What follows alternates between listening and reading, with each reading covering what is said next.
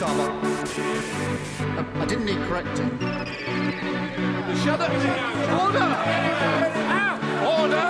Let's start off as we need to go on. We can see a better future. It's not a competition who can shout the loudest.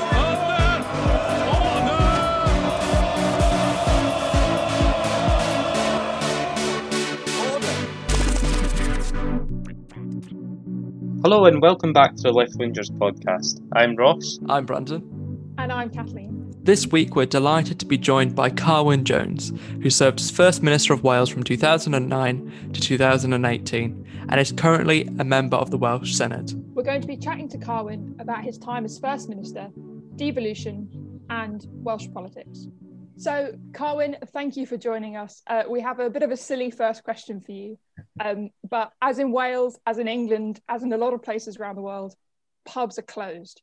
So, when you finally get back to a pub, what's your first order?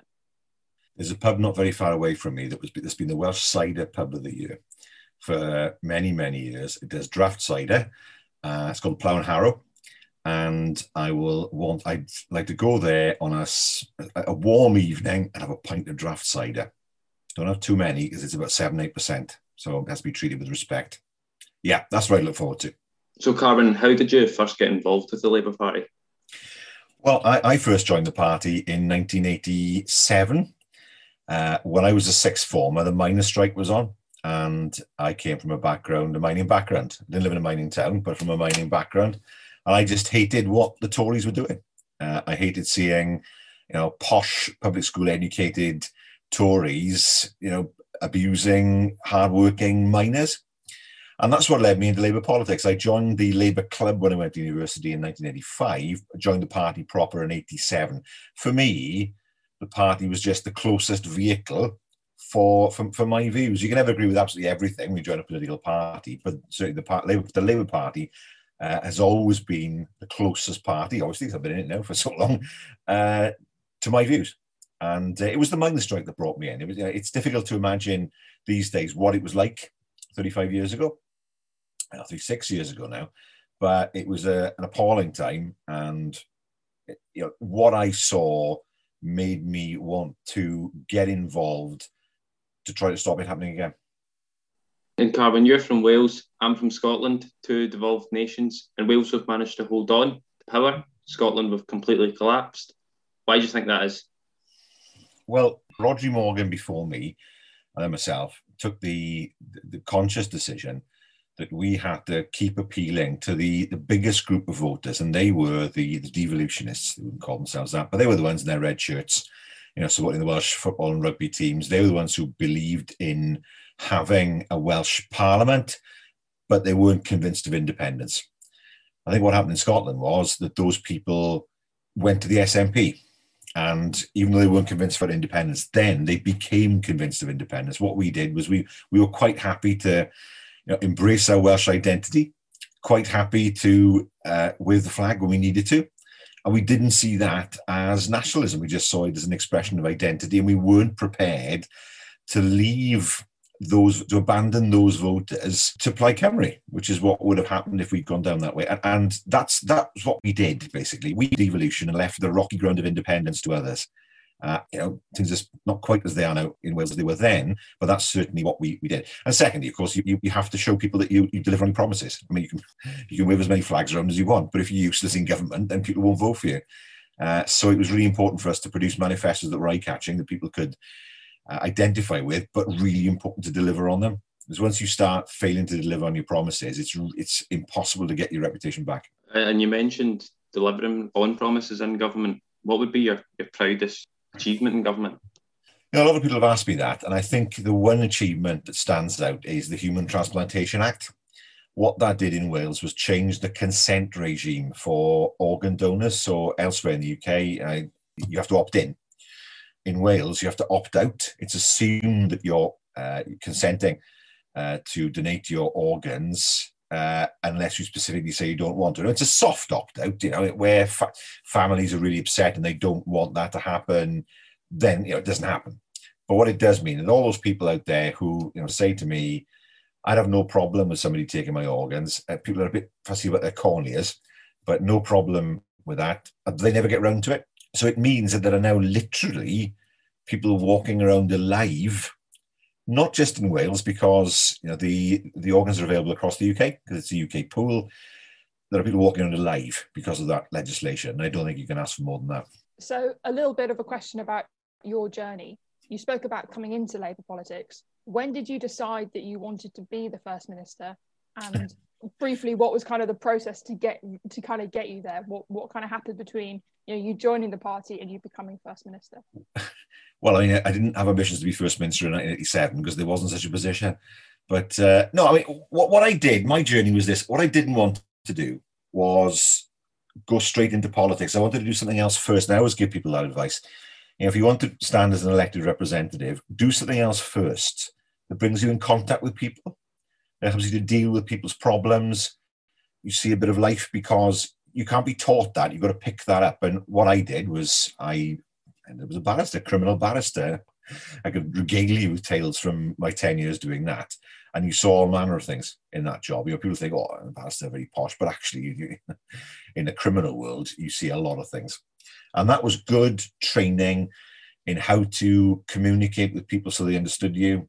It was good training in terms of trying to solve problems for people. It was an eye opener in terms of the world that, that some people live in. And I took that uh, experience with me. When I was 32, I was, I was elected, I was 28 as a councillor. I was 32 when I became, was then an assembly member.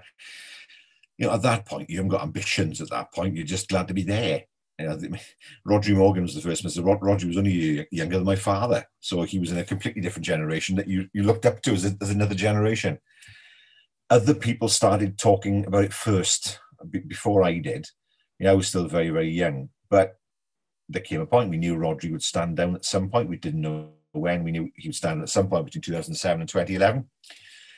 And a lot of people approached me and said, you know, you should stand. What was I then? I was 42 in 2009. So I was still on the young side for the, for the job.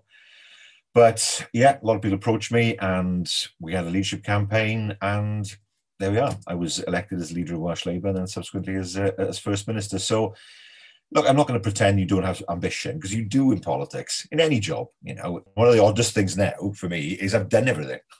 you know, everything I've set out to do in politics in terms of contributing, I've done.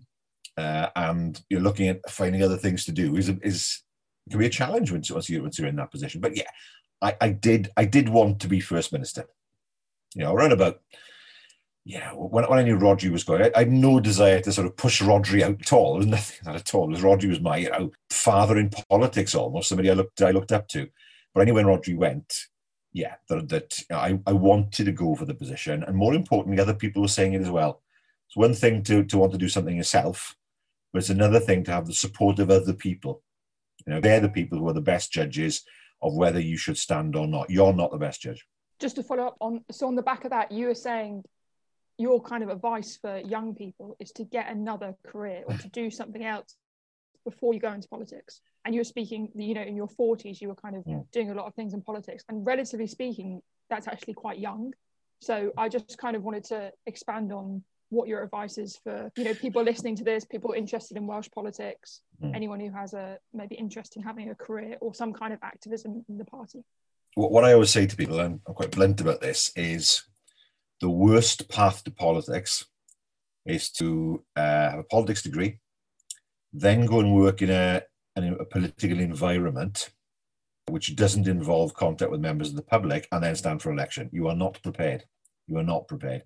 You will know a lot about the theory of politics. You know a lot about the history of politics. You will know a lot about the, the comings and goings, the gossiping, the, the, the, the sharp elbows of politics, and you know, that is part of politics. What you won't know which is the bread and butter of a politician's job, is how to represent people, uh, how to sit in a constituency surgery and deal with their problems. When people come to you with, with serious issues, when someone comes to you and says, this, this happened to me, I'm going to be evicted in two hours. Can you help me? Now, that's, you don't, you can't learn that unless you learn it on the job. And that's why I always say to people, if you're in your 20s, do something where you where you work with the public get that experience. It'll make you a better politician when the time comes. There's no rush. You know it's not as if if you don't get elected as, as a politician by the time you're 25 you're finished. It's not that's not the way the world works. Everybody's in a rush when they're younger. I know that. But believe me, you will be a far better. You'll be far better prepared for the world of politics if you if you do something else first that enables you to learn the skills you need to deal with people. People will vote for you if they think that you have empathy, if they think that you can solve their problems, and you will only be able to, to obtain those skills if you work out there with the public uh, in a world that isn't dominated in a job that isn't dominated by politics and then take that experience with you. That that's the strong advice i always give. One of the reasons we wanted you on is you're one of the very few people in the uk who have run a devolved administration. We've touched on your time in government but you know the flaws of devolution you know where it works what would you like to see out of labour's constitutional convention which gordon brown is leading I, I think the UK is in trouble. I always said, I said it for years, that a bad Brexit carried with it the seed of the UK's own disintegration. And that's exactly what's happened. Does it mean that all is lost? No. I think it's difficult in Scotland because ultimately the SNP keep on winning and UK governments keep on saying no to a referendum. That's not a sustainable position. I'm not saying that the answer should be yes this year, but I don't think it's sustainable, especially when you don't have an alternative. So the, the challenge then is to offer an alternative. What is the alternative? For me, it means recasting the UK as a voluntary partnership of four nations. It's a little tricky with Northern Ireland because of the Good Friday Agreement, uh, and say we are members of this union because we choose to be. We have four different parliaments. Now that doesn't solve the issue of English devolution, but my answer to that would be it would be for the English Parliament to decide what English devolution looked like, and then you have a federal, federal British Parliament that deals with those issues that everybody agrees should be dealt with at that level. So, for example, defence borders and immigration, the fiscal and monetary union, all, all those are areas best dealt with, to my mind, across the whole of the UK. And that, I think, creates stability. So we can say to the people of Scotland, I'm not saying this will work or whether it's been done in time. You can have a sovereign parliament. It's your decision. But my point would be it is better then to pool that sovereignty with other countries in the UK for everybody's benefit. So Scotland effectively would have a sovereign parliament, but it wouldn't be an independent state. But to me, that keeps the best of both worlds. You know, that sense of pride and identity, which you know, we're seeing the independence movement growing in Wales now. It's up to 30%. It's where it was in Scotland 15 years ago. And it's clear to me that the current UK state, with its fiction of parliamentary uh, sovereignty, will not survive.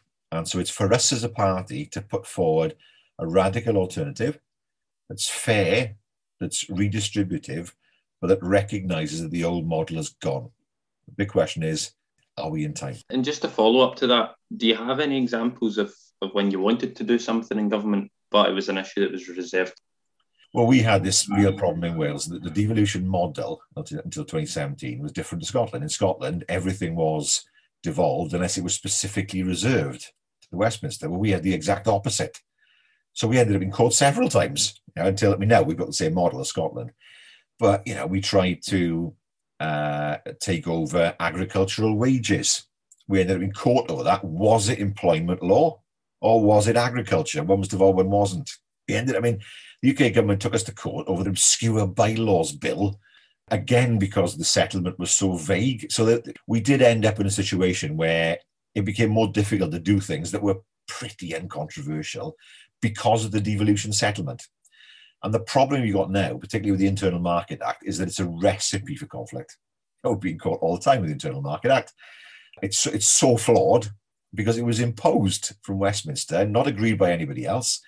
You know, it's just that the Supreme Court will be busy dealing with things that, that arise from the Internal Market Act. So the problem the UK has is that devolution has always been seen in Westminster as let's throw powers at various Celts to keep them quiet. Best I can describe it. So it's asymmetric. It's not. There's no. There's no rhyme or reason to it. Nobody sat down and thought, well, how does this work for the union as a whole? You know, how does it how does it work in terms of the relationship between Westminster and, and the devolved parliaments? It was all ah, Scotland might vote for independence. Let's throw something at Scotland. The vote. Let's throw something at Scotland, without thinking about the problems it caused for us in Wales. It caused enormous problems for us in Wales. Because people are saying to me, "Oh, that's it then. It? Scots threaten independence. They get a lot of money." Well, you know, people. Why, why do we do the same? I, I had that, and it was all about you know Scotland. And to be focused on Scotland without thinking about what it means for everyone else. And my my view would be the approach should be right. Let's sit down, all of us, and say, right, how, how is this going to work for everyone, rather than let's throw this at Scotland, throw this at Wales, and throw this at Northern Ireland, and hope it all goes away, which is what what's happened so far. To follow up on that, I think one of the major differences that we've seen in kind of terms of devolution in the past year has been Wales, the Welsh government response to COVID, and the English or the British government's response to COVID. How do you think the kind of Welsh government has, you know, used its powers to deal with the problems of COVID better, or do you think that do you think that that was a good thing and that actually Wales should be given more powers, especially in these times, to deal with more things that are happening in Wales in terms of COVID mm. that maybe aren't happening in other parts of the UK? Well, the response to COVID has devolved.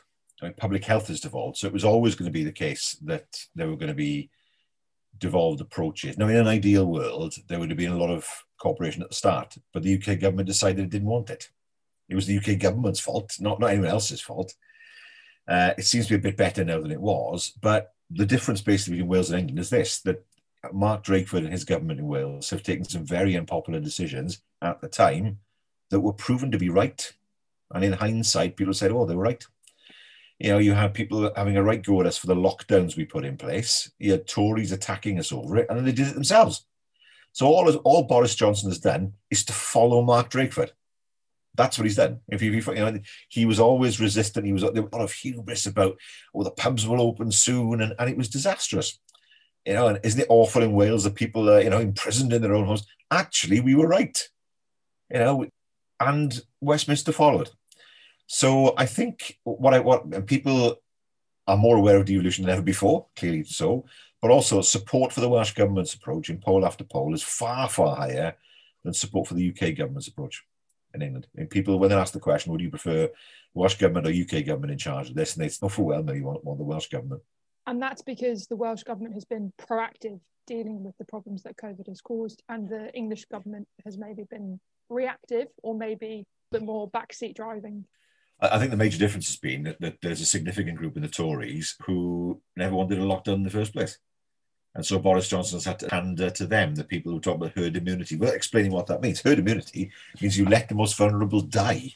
That's what herd immunity means. You know, you just let it run through the population. It's, you know, it's social Darwinism, run run mad. Uh, and you say, well, okay, we're going to lose a few other people, and people go, there we are. It doesn't matter. We'll carry on as before. It's, it's nonsensical. And he's had what twenty percent of his MPs, pretty much, who are in that category. So he has had to be much more careful in his approach than Mark has been able to do in Wales because nobody thinks that way in Welsh Labour, and uh, it's the same in Plaid Cymru. They they they're in the same position. You did have a group in the Tories because they tend to say, know, whatever England does, we must do that. It's just it's like East Germany, the Soviet Union, and um, they they're a group of people who were anti-lockdown. We didn't. So as a result, Mark was had much more room to, to manoeuvre than Boris Johnson ever did because he had the support of his own members in his own parliament in a way that Boris Johnson didn't, and that's why the response in the in, in England was so slow. I think you spoke in a previous question about leading with empathy and having empathy as a young politician or someone who's a little bit older. And I think that's that's a perfect example of someone who leads with empathy and is a, in, a, in a political party or a movement that is empathetic and understands the needs of the people has you know it may be external experience as you were saying earlier and then somebody uh, you know sitting in downing street who maybe doesn't have those things well there's a limit to how far bluster and comedy can get you as boris johnson has found people like a bit of a character in government, but they also want somebody who they think is going to be competent. And I think that's where he's fallen down.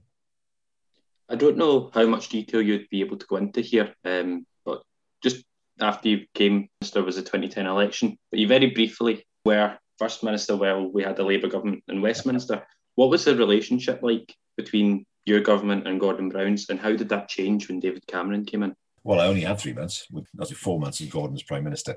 I didn't know Gordon that well. We only had one meeting in that time. And it was quite, it was quite strange in the sense that it was very, very formal. We went into a meeting and Gordon and I were sitting looking out with a table between us and flowers on the table. It's the sort of thing you see in China quite often. It's the standard sort of um, set up for a meeting in China. And we were looking out at our special advisors, which is instead of looking at each other, it was a little bit formal. And um, I, I, well remember, you know, Gordon's boys were young and in the garden, I could see out of the garden in um, in Downing Street a, a trampoline, and we had the same one for our kids. And you know, it was all very formal to begin with. And I said, "Oh, I see you've got a trampoline out there. Go on, how are the boys doing?" And that was the icebreaker. You know, he chatted away about about the boys and chatted, and that was, you know, that, that was was re- that we had a really good meeting as a result of it. But unfortunately, I didn't spend much time with Gordon. I, I speak much more to Gordon now than I than I did when he was when he was prime minister because that, that's that's the way things were at the time. David Cameron was you couldn't trust what he said to you. That was the biggest problem. He'd say something to you, and then go to do the exact opposite. Now, you know, it's unknown in politics, but you expect when you sit down as two heads of government and you agree something that they're actually going to agree it. It was like dealing with almost like with Trump in terms of you know a, a, an inability to keep to an understanding or keep to an agreement. All Cameron wanted to do was was, was to hit us in order to hit Ed Miliband. That, that's that's that's what he that's what he wanted to do. That was the end of it. So it was very difficult to establish any kind of level of trust, which you have to have between governments, despite the politics None of that existed with Cameron. Uh, it existed to an extent with Theresa May. When I dealt with her, you know, if you came to an agreement with her, it, it, it, the agreement would be kept to. I didn't get that impression with Cameron at all. You know, he was a he was a political operator, and that was it. And, and his sole purpose in dealing with us as a government was to find ways of of hitting a Miliband in terms of what we'd done. I think you've given away a little secret there, which is good Labour leaders have kids with trampolines. So everyone who wants to be an aspiring leader, make sure you. Uh, you, you might, you must, if you have kids, you have to have a trampoline with yeah with a guard around it.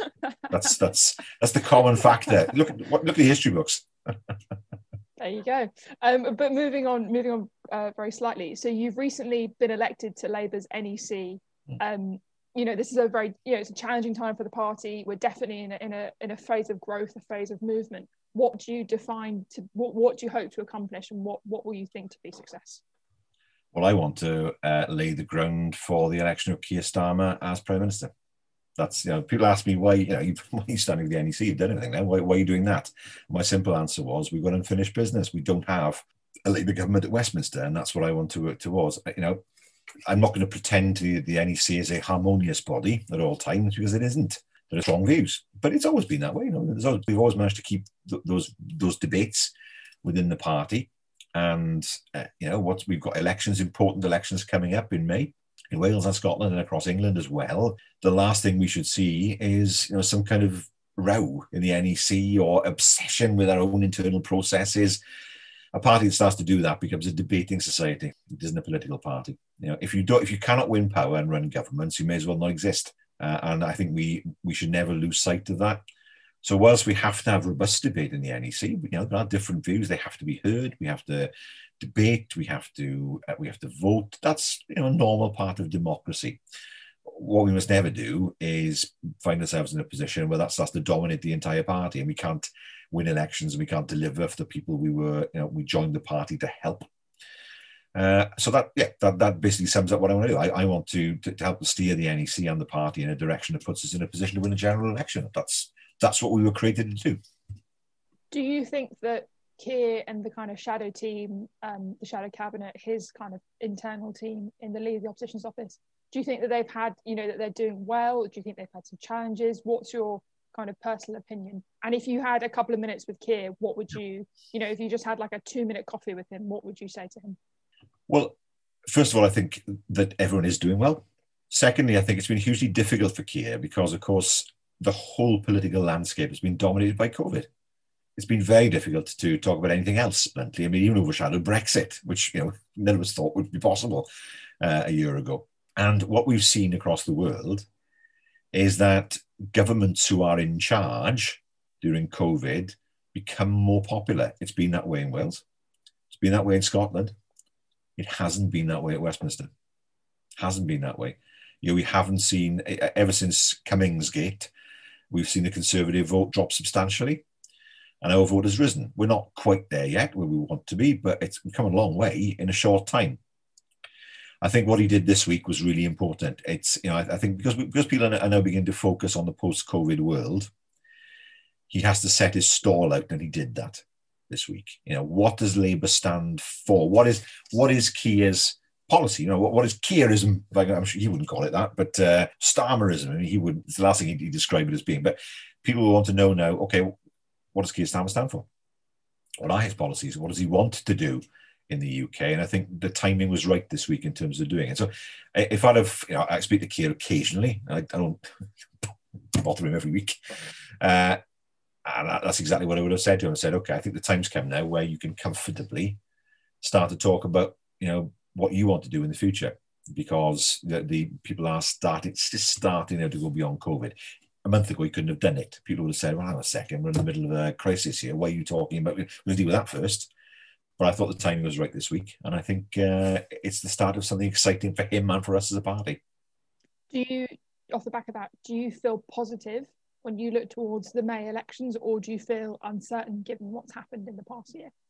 I feel positive. Uh, I think we will do better uh, than we've done in the past few elections. I don't think we're quite where we, we need to be, mm. uh, but it's a long way back. We're on the right track. That's the important thing. Uh, and we have to be disciplined as a party uh, in order to win elections. You know, if we spend our time publicly fighting with each other, people will say, "What a shower!" You know, I want to vote for them. Uh, and that's the lesson we've always known. I remember the party in the 80s. It, you know, it was an endless internal battle and people said, no vote for you. Uh, when Neil Kinnock started to get a grips with it, Neil, you know, in many ways, Tony Blair reaped the benefit of what Neil had done and the hard yards that Neil had put in to say, look, if you, if you, if you, if you only here, you know, we're here to win elections. If you're not part of that, don't be part of this party. Uh, and it's, I think that's an important message. You know, we all have to, regardless of our views, there'll be people there who are, you know, strongly supportive of, of Jeremy Corbyn, but it, it, it doesn't matter who you where you stand in terms of your politics within the party. We are we are one big broad umbrella. When elections come, we pull together, and when we have debates, we have them amongst ourselves, not in public. That's the most destructive thing that any political party can do. And one final question: um, the May elections, you've announced you're going to be standing down from the Welsh Parliament. What's your plans after that? well, you know, people ask me why. You know, I'm 54, I'll be 54 by the time of the election, which I know for you three is ancient. But for, you know, it's, quite young to be standing down. I mean, two things. First of all, I never saw politics as a career. Know, something I wanted to do in my 60s and 70s. I thought, you know, I, I see people in there. I think, well, you know, someone else deserves a shot. You know, someone else deserves a chance. You can't sit there for 40 years. Secondly, I, the tradition is that, you know, if you've been a leader, you don't hang around, you know, election out, you turn to Ted Heath, sit there brooding, staring at Margaret Thatcher. If you if you don't stand down, the election know, after when you stand down as First Minister or Prime Minister, it looks as if you don't trust your successor. And what your successor doesn't need is to have his or her predecessor sitting there looking as if they're judging them. And, you know, I think that's right. So it's time for me to get out of the way.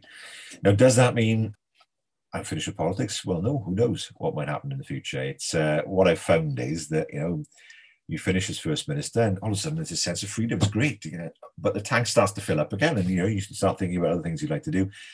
Who knows? Um, at the moment, I'm doing some broadcasting work, some work advising businesses. Uh, what else am I doing? Um, I'm, I'm, doing some work in terms of writing. So there, there are a few things that I, am doing at the moment because you know, I've got to, got to make a living. after i stand down. I'm too young to get a pension. Uh, and who knows? Who knows what, what will happen in the future? But no, I, I yeah, once once you've been involved in politics, you can never let go of it. It's simply a question of uh, how you contribute in the future. I've, I've, made my contribution as a member of the Welsh Parliament. Uh, it's a question now of seeing, you know, how can I make that contribution in the future? And you know, after March, my contribution will be as a member of the NEC. I think, I think we're going to have to finish on a on an important but divisive question. Do you think Wales will win the Six Nations? We are three red cards away from another Grand Slam. That's the, we have a game next next Saturday for the Triple Crown. I mean, uh, none of us can believe it. You know, I, am I'm big a big rugby fan. You know, and uh, you know, we, we, we had no great hopes for this team, but well, here we are. Who knows? It's a funny, funny old game. Who knows? Looking likely. Well, I mean, England at home, yeah, we could win against England. I think France will be the tough team. France are a good team, especially in Paris. That'll be uh, that'll be a really tough nut to crack. Unfortunately, that's all we have time for. Carwyn, thanks for coming on. We hope you've enjoyed listening to our conversation with Carwyn Jones. If you want to keep in touch with us, we are on Twitter, Facebook, and Instagram. The links are in this episode's description. Keep whinging, and we'll see you soon.